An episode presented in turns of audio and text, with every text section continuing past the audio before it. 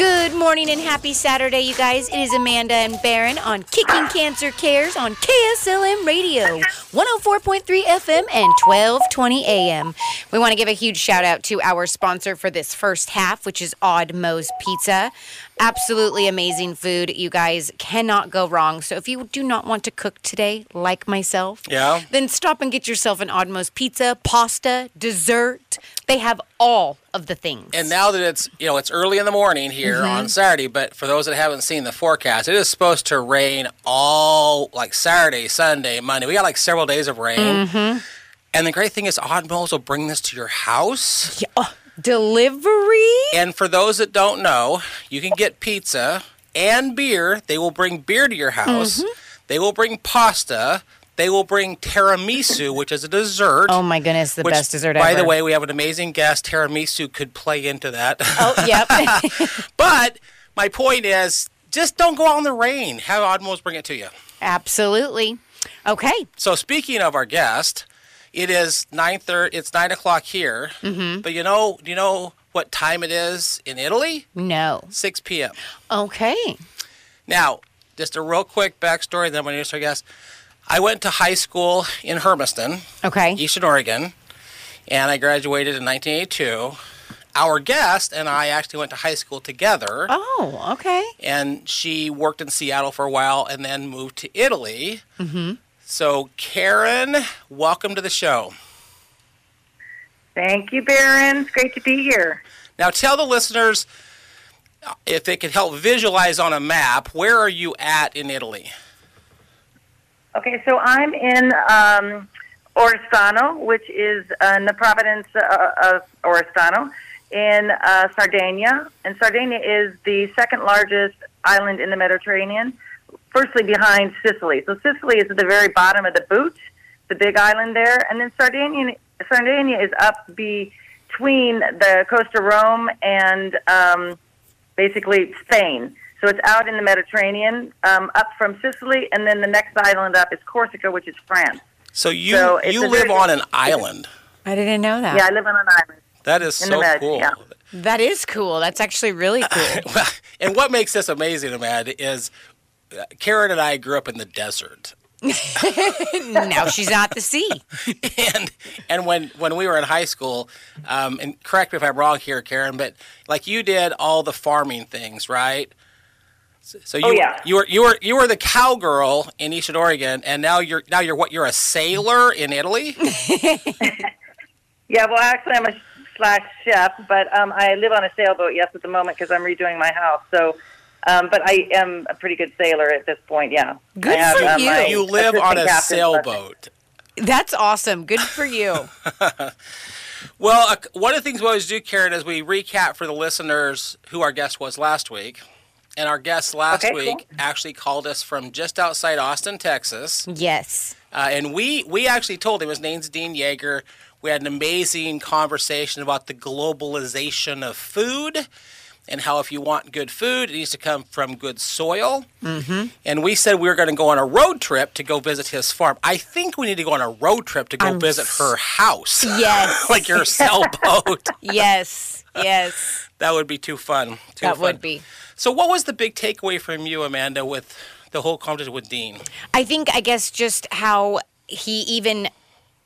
I guess just how it comes down to the dirt again, um, and that it's you have to feed your dirt properly in order to get the best plants and the best food from it. Even even what your um, cows eat, uh, your pigs eat, down to that. What and so um, that's what I took away the most from it. And I think he's touched on that before in the past as well. And just the proper way to go about how to, I guess, re give life to your soil and how you don't have to feed it a bunch of pesticides and that you can use, uh, you know, bugs and different things to fight other bugs and pesticides. Right, right. Yeah, um, and again, I don't know, I don't know everything your family did, Karen, back in Eastern Oregon, but because my family lived in town and my dad worked for the railroad, so I, I'm not a farmer. I just lived in farm country, but I vividly remember, you know, going out and you would see, you would see these guys plowing their fields to get ready for the next crop. And Yeah. Dean talks about how, you go from one crop to a new crop and you utilize the one crop to fertilize the soil for mm-hmm. the next crop. And so regenerative farming is a completely different form. Mm-hmm. But he has he said he had billions, like billions of phytonutrient or not phyto, um, micronutrients inside Yes. of the soil. Mm-hmm. And he also said that if you have to keep feeding it, it should be getting healthier as it goes as time goes on, not um, depleted of its nutrients. Right. He said if that's the case, then you're doing it wrong. Well, it was a very interesting discussion. And for those that don't know, our show does go to podcast on Mondays. And so go back and listen to the, the discussion about the globalization of our food system. Yes. The other thing we've been doing, Karen, is I have this magazine. It's a Time magazine called 100 Disease Fighting Foods. We've just been going through it. Today's food is black pepper. Oh. Now, if I caught something you said a second ago, Karen, did you tell me you're a chef? Yeah. So you might have some interesting thoughts on black pepper. Okay, let's hear it. So here's Well, what here's uh, what here's what the book says, and then we'll throw your thoughts in, Karen, if that's okay. Okay. So the Yeah. book, the magazine says, grab the pepper meal. This kitchen staple reduces blood markers of inflammation. So if you want to get almost all diseases inflammation related, and using it with other spices can enhance its benefits. The pipe, the pepperin in black pepper has been shown to significantly boost the absorption of curcumin, the compound responsible for turmeric's vibrant hue, which possesses potent anti-inflammatory properties. There's a whole lot of words in that. I don't know what they mean, but in human research, consuming curcumin alone results in blood levels of it that were either undetected or very low. But the addition of pepperin increases its bioviability by 2,000%. Bottom line is, all of these different components together in the black pepper is what makes it so powerful. Okay. Except, what does the chef have to say to us? Okay, well, I love black pepper, and I use a lot of it, and I like like mixes of pepper, like the all different kinds of peppers. But I think that uh, I'll tell you what the Italians think. They say, "Pepe fa male, pepperoncini fa bene," means but the pepper is bad. That's what the Italians say. But the pepperoncini, which is the chilies, that just does you well. So they basically don't use tons of black pepper unless they're doing like a cacio pepe, which is a pasta with like basically pecorino cheese, and uh, they use it with pasta water, and then they do a lot of ground pepper on top, or like a carbonara, which would be a egg pasta. It's like a hollandaise sauce almost, and, and it just makes this creamy, beautiful yellow egg sauce, and they put a ton of crushed back black pepper in on top. But the Sardinians, where I live, they use a ton of chili, and they think that chili does something for um, stimulating your blood and making your um, your blood or the they they say it's good for your your blood is uh, bene per la sangue. Uh, so they they they really preach to not use black pepper, which is odd, but um, I think that as far as healing properties, I think you're right on. I think because I did a ton of research when I had cancer. I read every book known possible. You know, Eat to Live and you know, beating cancer with diet, and I mean all these these different books I read, and I think that I think that they're right on it. Which which they say that it does something to boost your boost your ability to fight disease in general, not Yeah. just cancer, but Well, there's a but lot. There's the, a the lot. Italians would argue with the, the Sardinians would probably argue with you, going, "No, no, Pepe Finale." Well, there's there's part of your story when it comes to how the Sardinians thought about your cancer, and I want to get into that here in a minute um, because you went vegan, which was a whole weird way for them to think. But let's let's get into that story here in just a minute. The, the last thing I want to do for the listeners is give them a little update on some uh, some go teams from the past and something that we're doing in the future. And this is something that okay, you, cool.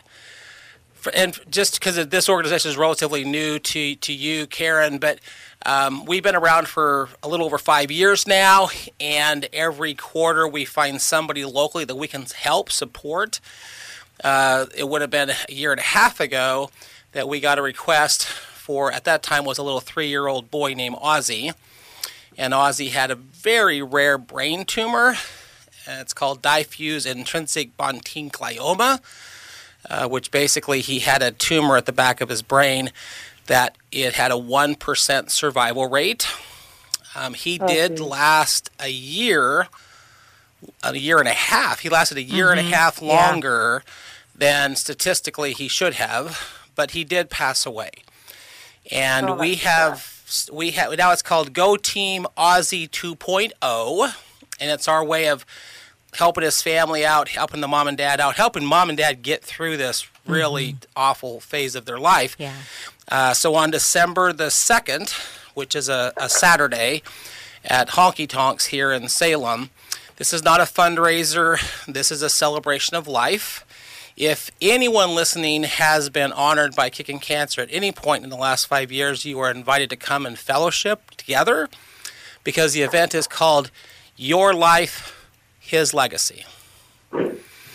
And we're trying to help mom and dad get through this grieving process. I can only imagine what they're going through, even still.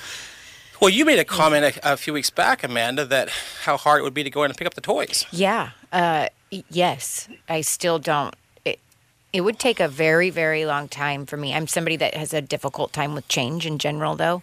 Um, so something like that would put me over the top. Yeah. So those are a few things that are coming up with kicking cancer, but um, I just feel so excited that we have somebody here with us from Italy. Whoop, whoop. Um, Karen, take us back into. There's like two parts of your story, and and we we've got about uh, 15 minutes here to get to the first part of your story. Um, take us back to December of 2008 when you were about 44 years old, and tell us what happened, Karen. Well, actually, I was back in the U.S. for a visit, and um, I was I had a, my, I was living with an Italian, um, and I, my my fiance at the time, um, and he was with me on a visit here in the U.S. and I woke up in the middle of the night with this really sharp pain, like underneath my rib cage, under the right side of my breast, and I it it was so distinct, and it just absolutely just woke me up out of a sound sleep. And I got up and I just was like feeling, and I could feel like hard, like little rock in the bottom, like sitting on my rib cage. And I thought, the first thing I thought, and the weird thing is, is I- I did find out that there has been one great aunt in my family with cancer, but the first thing I thought is I've got breast cancer. And it was a weird thought because I never thought of it. I didn't know anyone who had had cancer. And all my friends, and at that point, now a lot of my friends have had cancer, but um, I just, I just thought I'm in trouble. And so I said to my fiance, I said, "Are you sure?" I said, "I think I found something. I'm, I'm, I'm afraid. Are you sure I can get health care in Italy?" And if I go back, because I was like going to stay, I was like, "Crap, I've got to stay." And I didn't have insurance here in the U.S., and I knew that it would be just a nightmare if I did have cancer. So I was a little panicked about that because I had already moved to Italy. And he was like, "No, no, no. You have permission to live there. You, you have health care." And I said, okay. So we go back to Italy. I get everything sorted so I can actually go in and use the system. Got a regular doctor. Went to the gynecologist. She took a look at it. She said, oh, this, um, yeah, I, I definitely feel something there. We need to get you in for a mammogram and um, an ultrasound. So I get in. I got in right away, which was unheard of because I had friends that spoke really good Italian. At that point, I spoke marginal Italian. I mean, I'd only been here like a year and a half when this happened. Um, so, and I had never gone to the doctor. I think I'd gone to the doctor for like a really bad cough one time, and but they just saw me without even any paperwork or anything. They just got me in with a friend's friend's doctor in town. So, got everything done. Went in, got a mammogram scheduled, and went into. They did it. at the main one of the main hospitals near my town, which was you know six minute drive away. So I get in, and the guy's taking the images in the mammogram, and he just looks at me about halfway through the images, and he said, um, "Do you think that you have time? That could you stay and you know, can we do an ultrasound today? Because I really don't like what these images." And uh, it, you know, would it bother you too much to stay and get an ultrasound? I'm like, absolutely not, because I I got an ultrasound appointment, but it was for like two months later. And he's like, I really want to take a look at this. I need to look at the ultrasound. So, of course, me being Miss Google, um, I had already Googled, you know, cancer, breast cancer, what do images look like? And I already knew what bad images look like. so I'm sitting there watching him with the um, ultrasound, and I'm just going, and he's like, "This is what I see. What do you? And this is why I don't like it." And I'm, I just was like, "I'm screwed, completely screwed." So um, I, I just, you know, like, I think it's like a knowing. I, I don't know. A lot of my friends have said the same thing. They just knew. They knew it when it happened to them. They knew that it was it was bad, you know, and not not being dark and you know negative about it, but you somehow I think your core knows that you just you know that there's something that's off. So- and I mean, I, I felt I felt really healthy, and I didn't feel like I was sick. So If I could take I- you, I if I could take you back just for a second, Karen. So you're in Seattle, and you have this pain, and you could you could actually feel some little bumps or something inside there, and and something inside of you said I have breast cancer, even though there was no indications up until that moment that you had it, and then you get back to Italy, and then you're thinking it's bad, but you don't know the results well- yet. So something inside you is No, telling you it's bad, right? no, yeah, but no, I I was sitting watching the results come in with the doctor. Okay. And he said to me, he's like, I want you to understand because I my Italian was not really good at that. And my Italian got much better during you know cancer therapy, but he said, I want you to know that I have seen tons of these scans, and I have done. I do this every day, ultrasounds of of lumps in breasts. And he was like, "You do not pass go. Do you do not collect a hundred dollars? You go directly to an oncologist." You said you get an oncologist subito, which is like right away. Um, and I was like, I don't know an oncologist. And so I get home, and my fiance's best friend that worked with them has said to me, "See," and he spoke really good English. He goes, "See, Karen, everything's fine. Everything was fine today at the test. See, you you don't nothing's wrong. I'm sure nothing's wrong." I'm like, "No, Fabrizio. He said to go subito to an oncologist." And Fabrizio's like, "Oh, no problem. I've got one." Oh, that's a Like for, he's that's fortuitous. That's fortuitous. yeah. Yeah, but it was a friend of his that went went to the who lived in the same town of Guspini, and a friend of his became an oncologist, and she was the second in line of the big teaching hospital in Cagliari, which is the capital of Sardinia, which is about an hour away. Okay. It's a huge, brand new hospital. And he said, he goes, I'll call Elena on her cell phone and I'll, she'll get you in. Don't worry. So that was like on a Friday. I was in her office on Monday. I had a biopsy on, I think, Wednesday.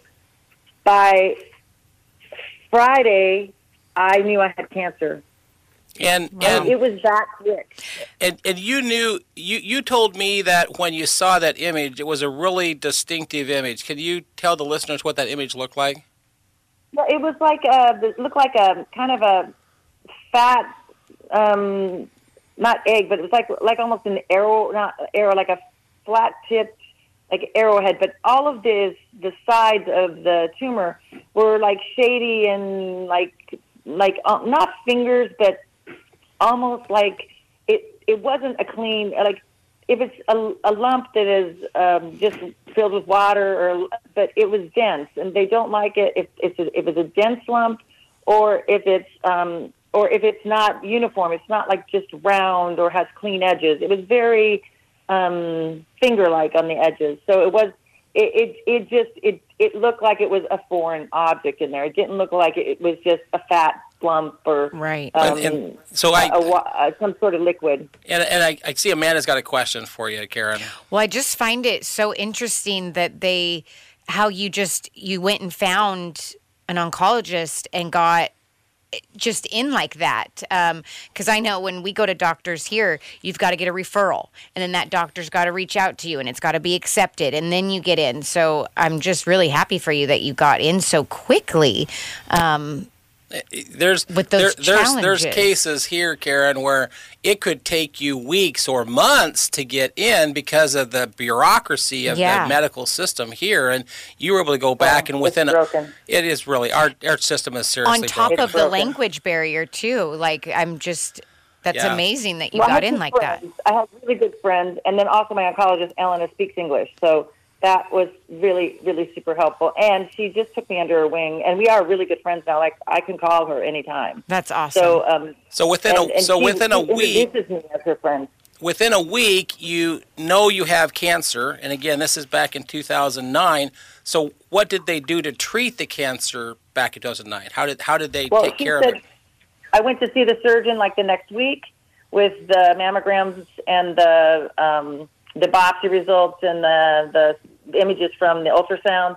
And then the surgeon said, you know, we can get you in. I think it was a week and a half later, and I went in for a quarter mastectomy, and um, they took two, I think, lymph nodes in the line that because they did some tests that showed where the blood supply in the breast is kind of where it would trail and look towards the lymph nodes.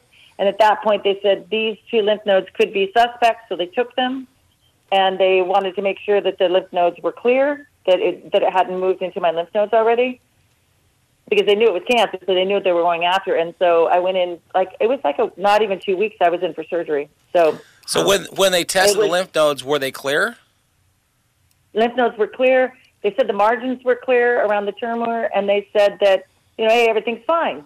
So, So- I and I had already because my oncologist was already talking about chemo and all this. She's like, no matter what, you probably need to do chemo. You need to do all this stuff. And I'm like, listen, if my lymph nodes are clear, my margins are clear. I'm not doing anything. I'm just gonna thank my lucky stars. I'm gonna move forward. Well, Because I just I, yeah. One thing I want to remind the listeners of, because it's something that you just said that many listeners may not realize, but um, once the t- once any cancer leaves its point of origin, in your case the breast, and it gets into the lymphatic system, that's when it becomes metastatic. So by your Yeah. by your by your um, test coming back clear, it means that you did not have metastatic breast cancer. You just had isolated breast cancer. That's the good news Yeah. in Okay. your case, right? Okay. except something happened, and we've got about two or three minutes for the break. Something happened after they came back clear, and and tell the listeners what happened after that, Karen. Well, it was about a month later, all the actual tumor results came back. And then when they diagnosed what type of cancer it is, what, you know, if it's estrogen or progesterone positive um, or negative. And then at that point, they came back, and my oncologist, she was like, she was pale. Like she was, I, we- she called me to come in for the results. And I'm like, okay, well, I got to go all the way down to Cagliari for the results. Just tell me what the results are on the phone. She's like, no, no, you need to come see me. So my fiance and I went down to Cagliari. We go into her office, and she she takes us into her, their main oncology office, and she's like, um, "Listen, here's the deal." She said, um, "You need to start therapy immediately." And I just looked at her. I go, "No, I, we talked about this. We're, I'm not doing therapy." And she's like, "No, no, no." And she's pointing at this piece, of paper, and I mean, seriously, her she her face was so white, and she was almost in tears. And she said, she's pointing to this thing on the paper. She's like pointing and like tapping her hands on the paper, and I'm like, "What?" She goes, "This is bad." She said, "This is it's Treb Dewey." CER slash um, CERB slash two, and it's it's translated into into HER2. And so she said, "You have this type of cancer." She said, "It is one of the most dangerous, the most. This cancer kills women." She said, "You have to do this therapy. You have to. You have to do chemo. You have to do radiation. You have to." She went through this. You have to do Herceptin, Herceptin. I'm like, "No, no, I'm not. My margins are clear." I said, "I'm not doing anything else." And she's like, "No, you have to. This is." to everyone. She said, This is very dangerous. She said, You have to do treatment. And I'm like, I just was sitting there like I was in tears, of course, and I'm like, No, no, no, I'm not doing I'm fine. I'm I'm fine. I don't feel sick. And she was like, You have to do this and she just she was like adamant and I was like I was in shock, and I'm like, well, why didn't you tell me this before I had, you know, the quarter mastectomy? I said maybe you didn't get it all, and she's like, no, it's the type of cancer that's so dangerous. So HER2 goes into about 20% of all breast cancer cases are HER2 positive. positive, and Except HER2 comes in except yours was positive, positive, positive. Your had yours Right. was If they have degrees of the awfulness of HER2, so they have they represent it with pluses. There's a plus, one plus, two plus, or three pluses. Three pluses being the worst, and that's what I had. So at a certain point, it wasn't just. A fa- I mean, I don't think it matters if you have got one plus or three pluses. The the fact is, that if you test positive for HER2 breast cancer, you need Herceptin, which is the drug I took. You And- need it. You need it no matter what. And just to let the listeners know, um, her, the HER2 is a protein they're checking for in the breast tissue, and because it's positive, it's producing too much of that protein. So the HER2 Yeah. positive means it's producing too much of that protein. Okay. And what they've got to do is they've got to slow down the production of that protein, except in your case, it was plus plus plus. It's a very aggressive production of that protein, and that's why it was so devastating. We've got about one more minute, and I want to leave the listeners with a little bit of cliffhanger because this wasn't your first time, was it, Karen? This this this first time. This, this this you thought things were clear, but we've got part two of your story, don't we? Yeah, no, I no, I thought I, I thought a year of therapy to do it. Yeah. Well, let's let's get in heavily into part two of your story after the commercial break. Okay, perfect. Then I'm going to give a huge shout out to our sponsor for this half, first half, which is Odd Moe's Pizza. You guys go down there and just don't worry. You don't even have to go down there, like Baron was saying. You can have it delivered to you with beer, pizza, chicken, pasta, dessert. It doesn't get much better than that, you guys. So give Odd Moe's Pizza a call and get your orders in on this rainy day. Yes. All right, we'll be right back.